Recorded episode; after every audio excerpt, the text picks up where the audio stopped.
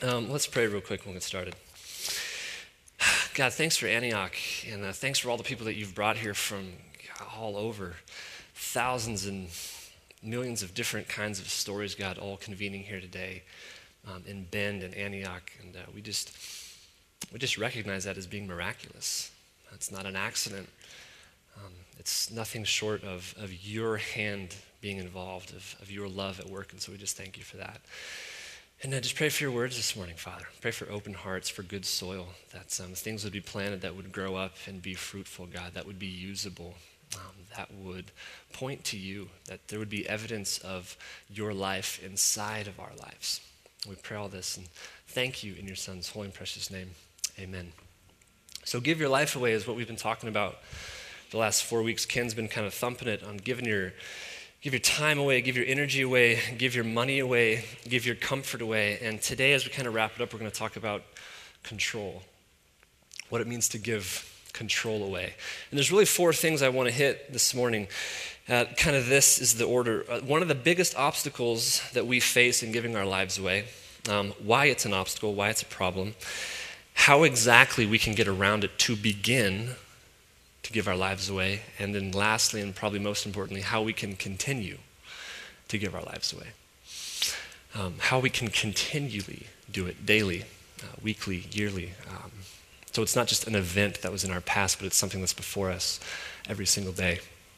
So I want to start with just a simple passage that we've all heard 100 times out of the Gospel of Luke, and I didn't get it up on the screen, but you guys can feel free to flip through your Bible to chapter 9. Verse 23. You read it now. We're going to kind of walk through it. We're going to look at some different things and come back to it in 40 minutes or so and see what it says. But here's what it says as we start. Jesus is talking and he says, "If anyone would come after me, let him deny himself and take up his cross daily and follow me. For whoever would save his life will lose it. But whoever loses his life for my sake will save it." I think one more time for good measure. If anyone would come after me, let him deny himself and take up his cross daily and follow me. For whoever would save his life will lose it, but whoever loses his life for my sake will save it. Okay? Jesus is basically saying, as we get started this morning, if you want to know what life is, what it really is, you got to figure out how to give it away. You got to figure out how to let go of the control.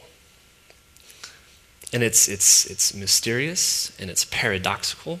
It seems completely backwards that to have life, you must give life away. That to receive life, we must figure out what it means to give life away. What's one of the biggest obstacles to us giving our lives away? As I've been thinking about this message, as I've been processing and not sleeping a whole lot, coming back from 3 weeks in Congo and Sudan just about a month ago, trying to figure out what is that one thing in front of us that when we hear "give your life away," we recoil. We turn back and say, no, not me, not my life. That's for somebody else. That's not something that I can imagine doing with my life. What is the one thing? And I think it has something to do with this. We believe that trusting God, having faith in God, is an event. We've been taught that. We internalize that. We believe it, and we act it out. And so we hear all these kinds of stories, right? Testimonies, accounts, witnesses of people's lives. And it goes something like, "I was not a Christian, then I prayed a prayer of salvation, and God redeemed me from all of my junk, my brokenness, my sin, all those bad things I was doing, and now I'm a Christian. So I wasn't, I prayed, I became a Christian." And it's this thing in our past. We kind of slap that label on it. So let's move this a little closer. I feel like if you guys were here last week, you really got to enjoy me for my artistic ability on the announcements. So I definitely don't want to deprive you.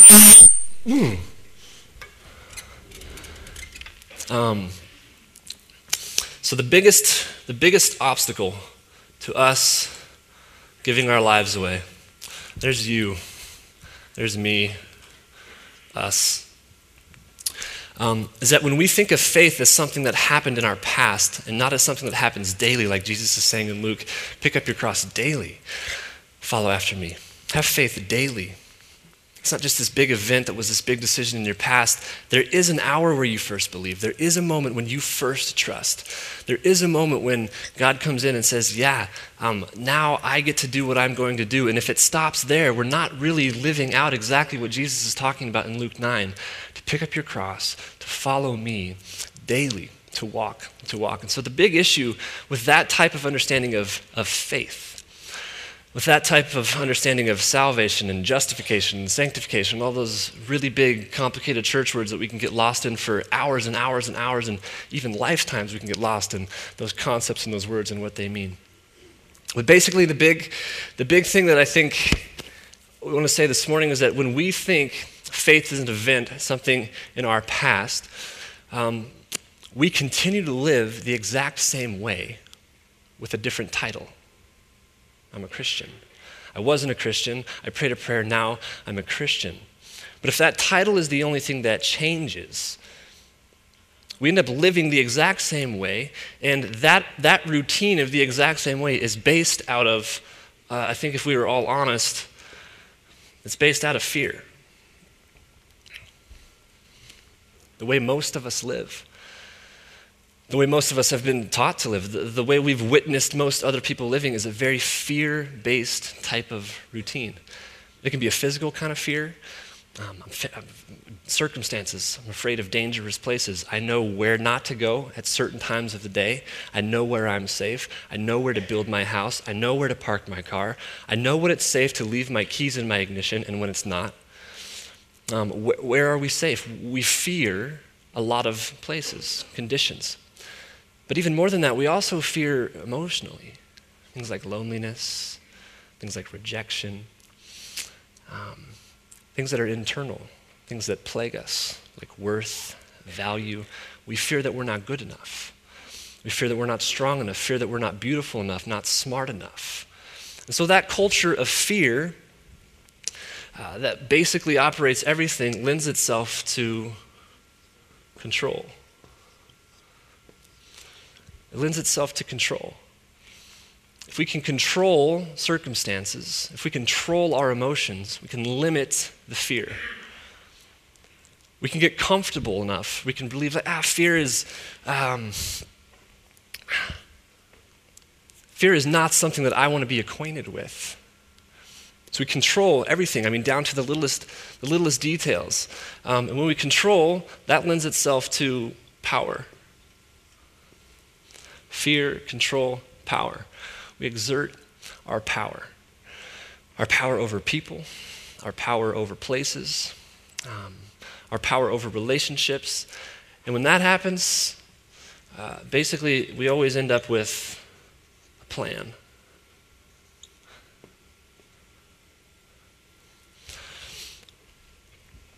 When I was 15 years old, my high school counselor sat me down and said, Matt, what's your plan for your life? What?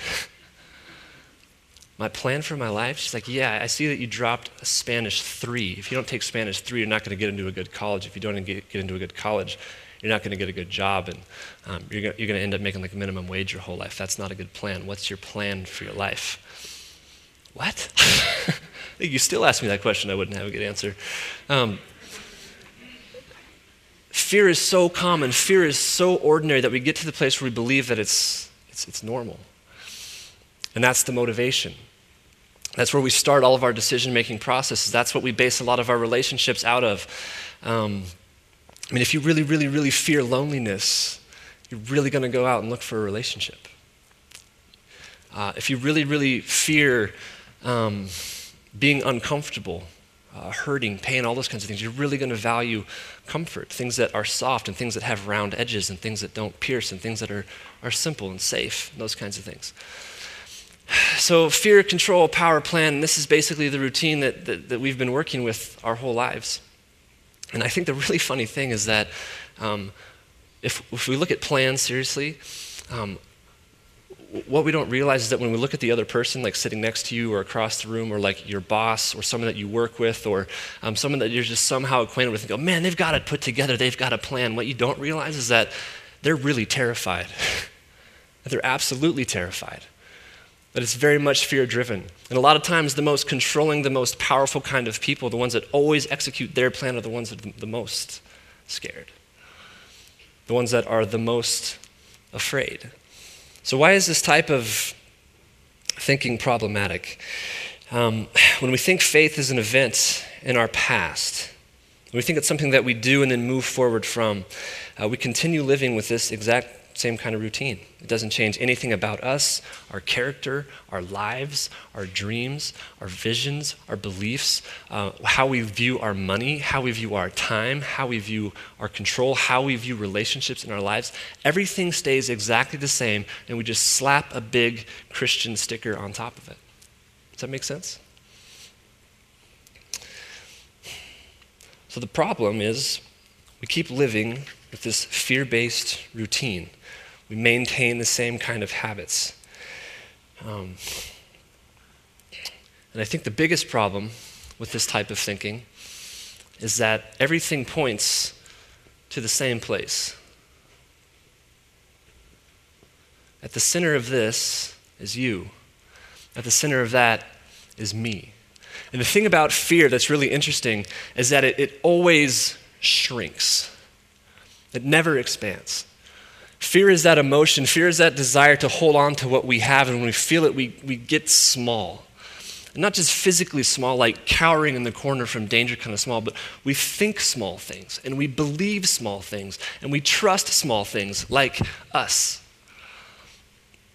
And we get so absorbed into this plan, into this control, into this power, and we only invest ourselves in the things that we know we can determine. Like a chess player putting pieces exactly where he wants them. Like, I'm only going to make this play if I'm confident, if I'm sure it's not a risk to me. Because if it doesn't work out, it's got to work out. It falls back onto me always. All of this is me-oriented. So you can see this being a little bit problematic when Jesus says, if you want to follow me, you got to pick up your cross daily. If you want to know me, you got to lose your life. If you really want to know what I'm doing here, you have to give away what has been given to you. So the reason why this is problematic is because we continue living the same exact way. And I'll tell you guys something. Spending time in Congo, spending time in Sudan, spending time in Ethiopia, spending time in Dominican Republic, spending time in Haiti, spending time with you guys, spending time with people here who are hurting and fearful of the future because things just simply aren't working out the way you expected or you planned them to work. I mean, thinking of all those things put together, this is the way the world is operating. And that's never, ever going to stop. The routine is never going to stop until something new comes in to it. Until something new is introduced into the equation. And that's exactly what Jesus is talking about. That's exactly what Christ is inviting you and me into. Is it something new? So it's problematic. Same routines, same habits, nothing changes about our character, nothing changes about our visions, our dreams, anything. So how exactly do we begin to give our lives away if this is kind of the routine we all get locked into?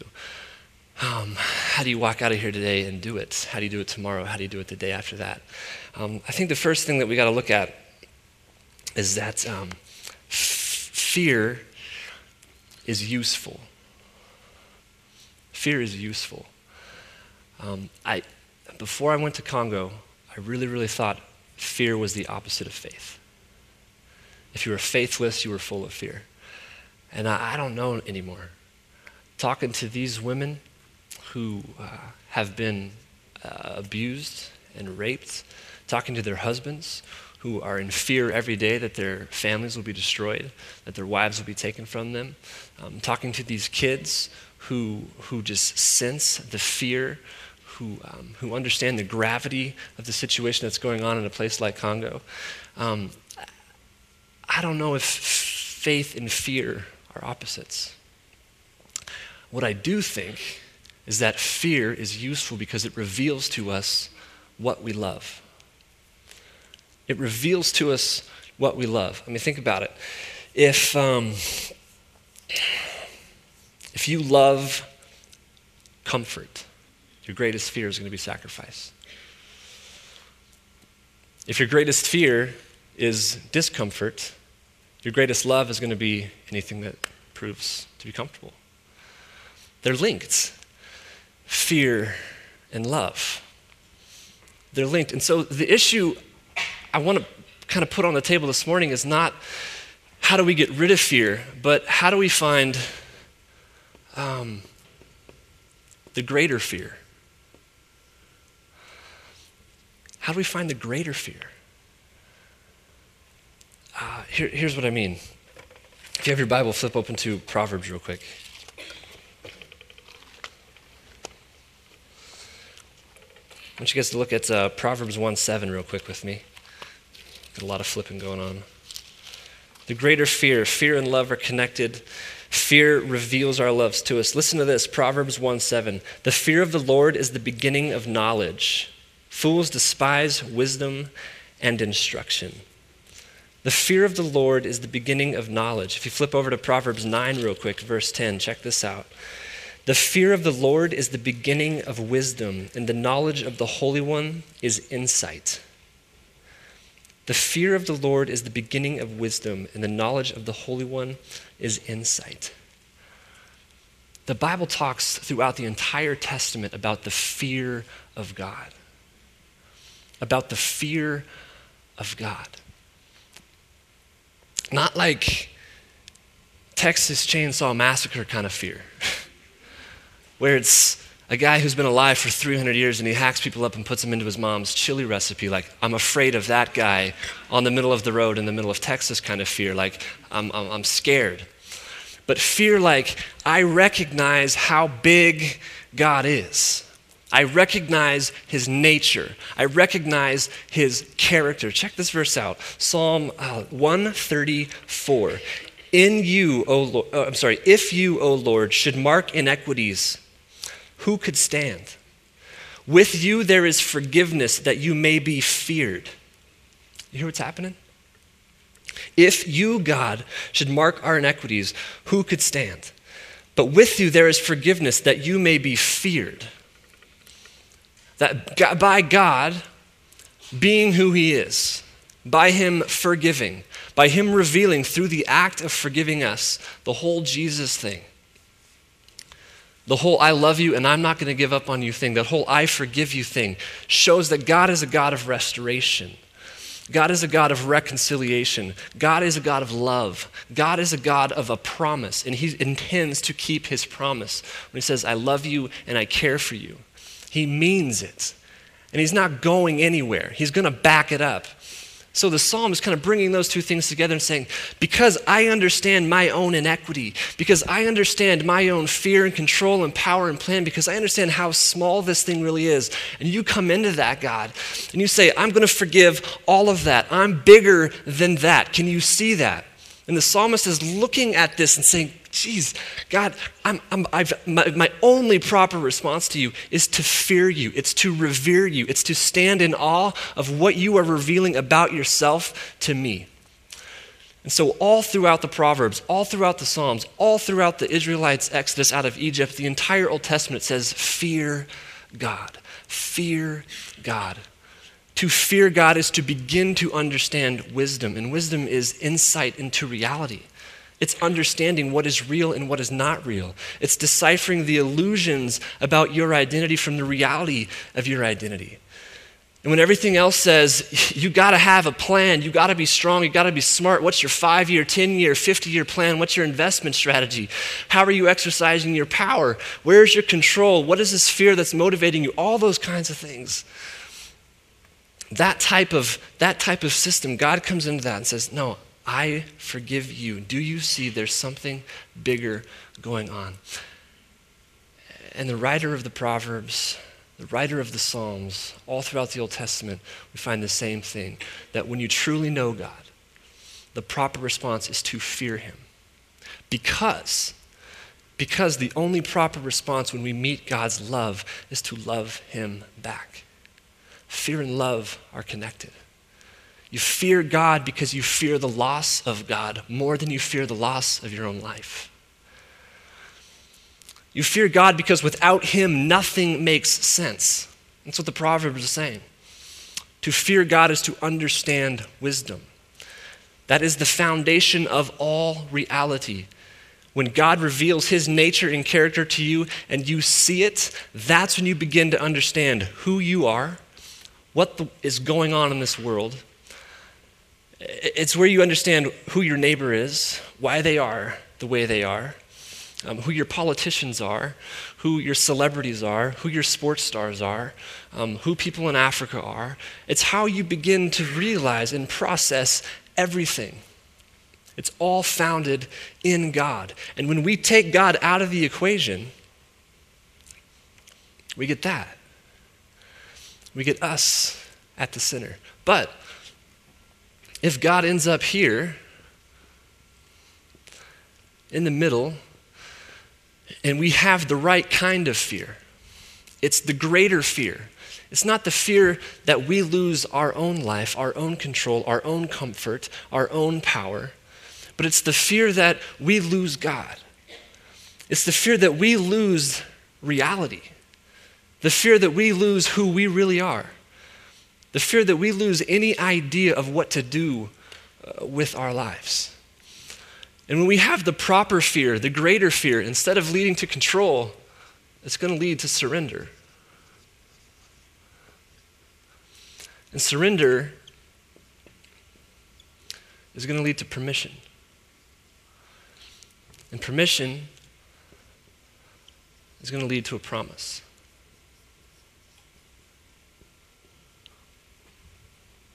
Sorry, you can't read that. The greater fear, the loss of God, that reveals the love of God in our hearts, where before it goes to control, it goes to surrender, saying, recognizing Psalm 134, God, you're big. You're big and you get it. You get it more than I get it. And I'm going to give permission to you to do with me what you want, to use me how you can. Because this system is chewing people up and it's spitting them out. This system is enslaving people. This system, people are sick and there's nowhere to get help. This system, people are trafficking people. People are hurting each other. They're robbing each other.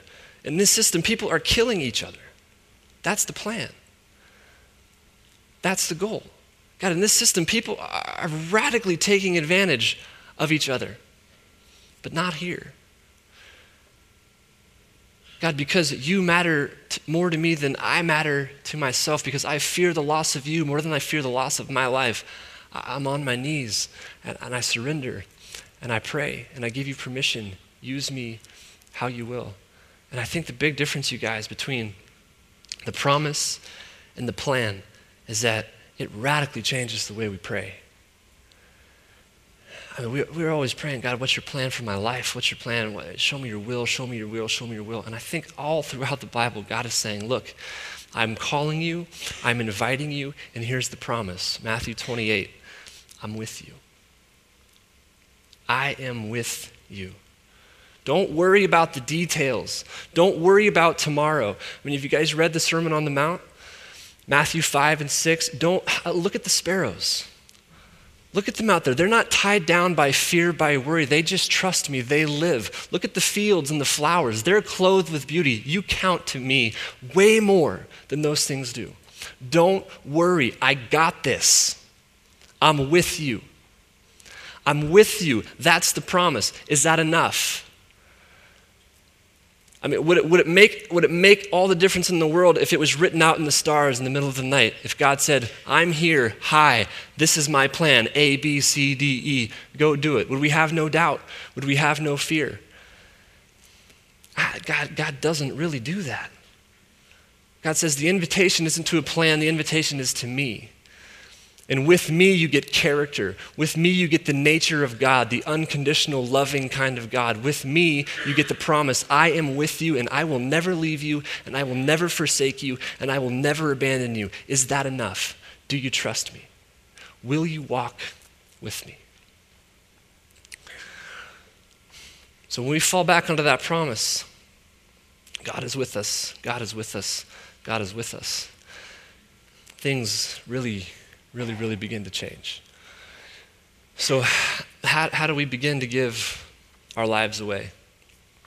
One, we gotta redefine what it means to be a godly man and a godly woman. A godly man is not a man who prayed a prayer at some point in his life and knows he's going to heaven, but continues to live with the fear-based habit, the fear-based routine.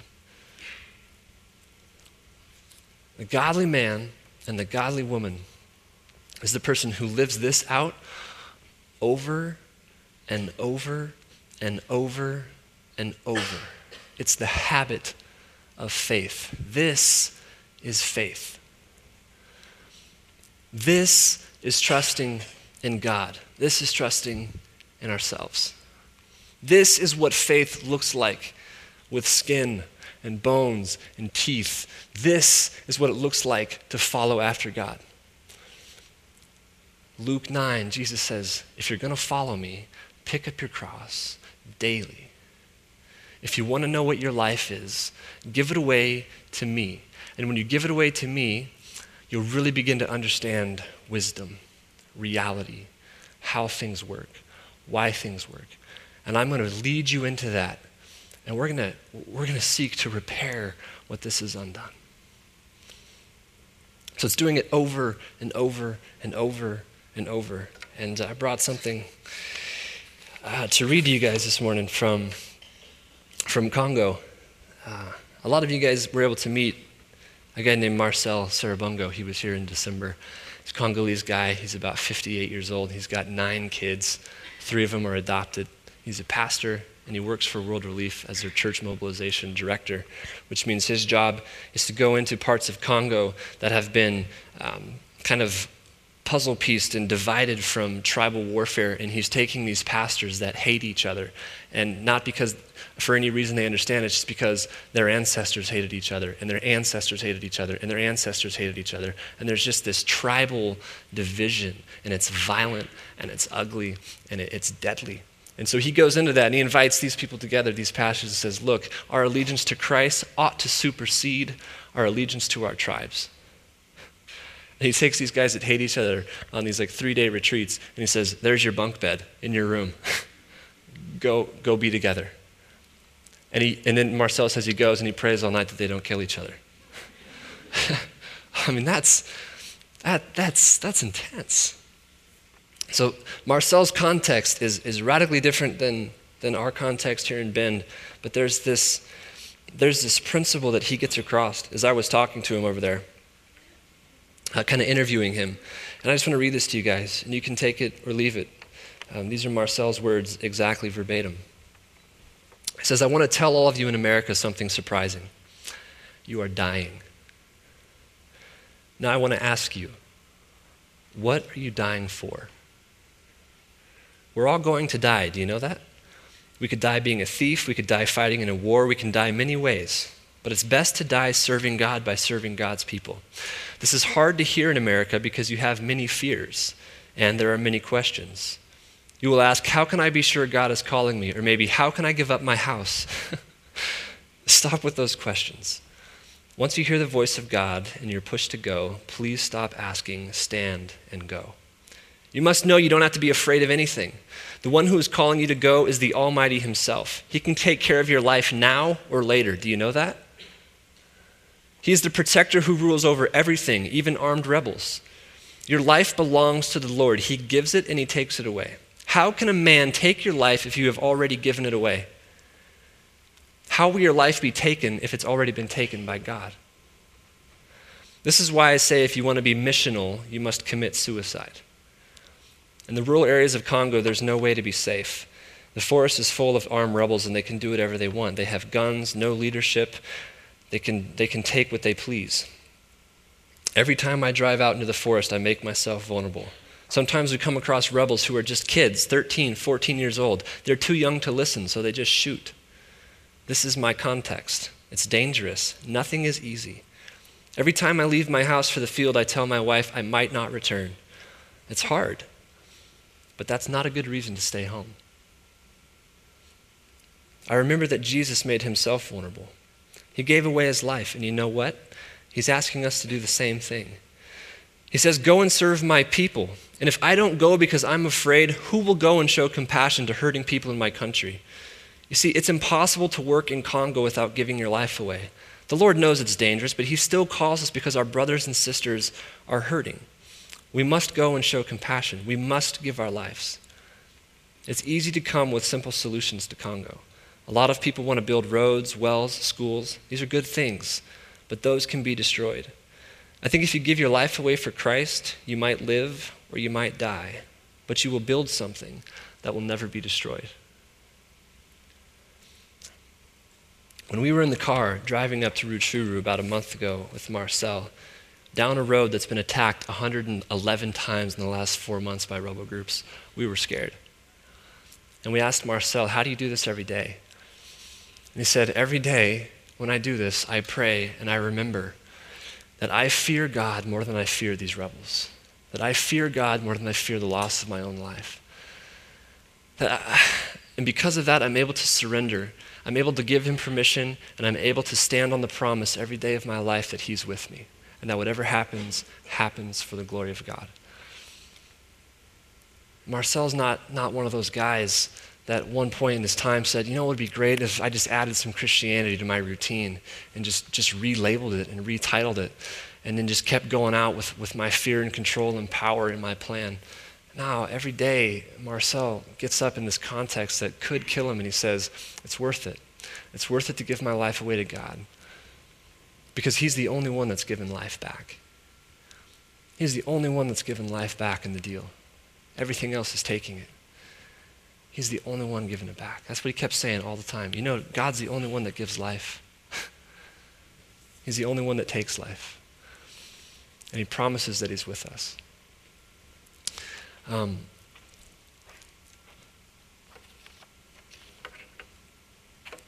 So how do we continue to give our lives away? We get that this doesn't just happen once or twice or three times or 50 times, but it happens over and over and over. It's routine. It's the habit of faith. That understanding, that paradigm makes all the difference in the world. When I was 17, I got convinced by a cute girl to go on a church retreat, which was silly because I didn't like church at all. I didn't like Christians at all because they were weird. And I was way too worried about being cool when I was 17. That's why my mom embarrassed me all the time, just to keep me humble. And I remember I got on this retreat up in the mountains. His name was Gary McCusker, and I owe this guy a lot. He got me out of bed at 6 a.m., 17 years old, up in the mountains in Buena Vista, Colorado, on the side of Mount Princeton, which is a 14,000-foot mountain. Got me some hot chocolate, and he sat me down on this rock, and it's dark. And as soon as we start talking, like, the sun starts coming up, and it's this huge valley, and there's this beautiful mountain range, like 50 miles across the valley, and the sun's just coming up over this, and it's just stunning. But I'm 17, and I'm tired, and I'm cranky, so I don't appreciate it at all. And Gary looks at me, and he asked me one question. He says, Matt, what's holding you back? And I said, from what? You're holding me back from sleeping. Is that what you're talking about? He said, no, what's holding you back from God? I said, Gary, everything. I don't know anything about God. Who is God? What is God? I came up here because there's a cute girl, and we're all playing basketball. Next thing I know, we go into a room, the lights get turned off, a band starts playing, and all these normal kids that I was just playing basketball with are now like dancing and singing with their hands in the air, and they're crying. What are they crying about? What happened in that 5-minute transition? Like, what is this experience? I don't know anything about this. I don't know anything about the Bible. I don't know anything about the church. Everything's holding me back. Most of my friends think this stuff is a joke. That's holding me back. I'm worried about what they think. I just went on and on and on for 30 minutes. And Gary had that look the whole time, like he knew something I didn't know. You know that look? And you know as soon as you stop talking, he's going to say it, and it's just going to radically change the whole conversation, so you just keep talking. Like, I don't want to hear what is in his head right now because I'm going to be wrong, and I don't want to be wrong right now because I don't want this. And he said, let me tell you something, Matt. Somewhere along the way, you picked up this idea, and he pointed across the valley, 50 miles to this mountain. He said, you think that right now you have to take a leap of faith. You have to jump from this mountain we're sitting on to that mountain over there. You think that's faith. You think that's what God is calling you to. And he kind of shook his head, and he looked me dead in the eye, and he said, Matt, with all the love in my heart, you're absolutely dead wrong. So that is not faith. There is no leap of faith. There's a step. There's a step in front of you right now. What's the step? And I said, I don't know. I guess I could pray. He said, all right, let's pray. So 17 years old, first time I ever prayed. I prayed, God, this is weird. I have no idea what's happening, but if you're there, I'm listening. Amen. And Gary said, okay. And that was it. And we got up and went back to life. You know what? I didn't think about God or pray for 2 more years. Not until I was 19 did that come back to me. And it was with Gary. Again, this guy and his questions, what's holding you back? It's a great question. What's holding you back? Not from the leap, but the step. We are so paralyzed by that idea that we've got to get to be perfect before God can do anything with us, that we've got to get to be all the way holy before God can weave anybody into our life that needs to be loved. We've got this idea that we've got to take that leap, and when we do, then it will be okay, but there is no leap. There's a step. I remember Gary very vividly saying, you will end up on that mountain, but not right now. Maybe 10, maybe 20, maybe 80 years from now, God will get you there. But the invitation that God is giving you is to himself. It's to himself. Follow me. Walk with me. Whatever comes across your path, whatever it is in front of you, can you surrender and give God permission? Can you stand on the promise that he's with you? And can you do that daily? Can you do it the next time? And I got to imagine with, 500 people in this room, there's a lot of different kinds of steps in front of us. And maybe the step for you is to call your mom on Mother's Day and say, I'm sorry. I mean, how impossible does that seem? How outside of your comfort zone does that seem? Maybe the step for you is to tell your kids that you love them. Maybe the step for you is to realize that you don't need 15 hours a week to watch TV. 10 is plenty, and with those 5 hours, you can read a book about something significant, or you can learn something. Maybe that's your step. I can't begin to imagine what different kinds of steps are in here, but when Ken and I and everyone here at Antioch says, give your life away. When we ask, what's holding us back from that? We're not asking what's holding us back from the leap. It's what's holding us back from the step. And this will continue to be our routine of fear until we actually say, okay, God, you've revealed enough to me. I'll take this small step. I'll take the small step. And that's what we want to do here at church, at Antioch. That's why you should come tonight to the worship night. Because if you're sitting here looking at me going, dude, you are smoking some weird stuff because this is just silly and this makes all the sense in the world. I mean, you come tonight. I dare you. You're going to come hear stories about people that lived their whole life this way. That lived their whole life this way. And then one night they said, okay, God, I'll take this step. You won't believe the testimony. You won't believe what God is doing. You won't believe what they have discovered. Here's what Here's what they've discovered. If anyone will come after me, let him deny himself and take up his cross daily and follow me. For whoever would save his life will lose it, but whoever loses his life for my sake will save it. I'm going to have the band come back up, and we're going to take our offering. We're going to pick up the collection cards or the connection cards. We're going to worship a little bit more. And I hope that I don't get accused of plagiarism for stealing Gary's question. The question that asks, what's holding you back? Not from the leap, but from the step. And maybe is it time to take that step? We'll pray about that. God, thanks for today. Thanks for your church.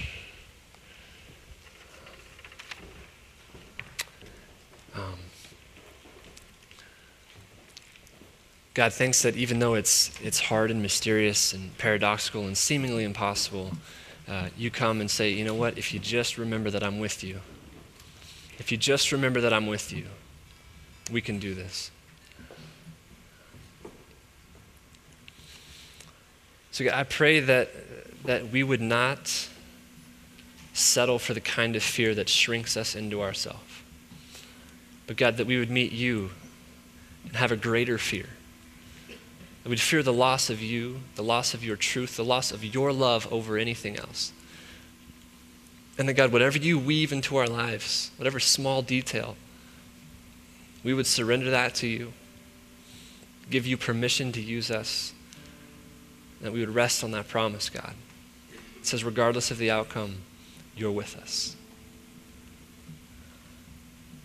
We pray that this is a church full of those stories, God, full of your spirit and your power, that we can't take any credit. We don't get any glory for it, just you. You are the only one that gives life back. And so we just do our best, God, to give our lives to you. In your name.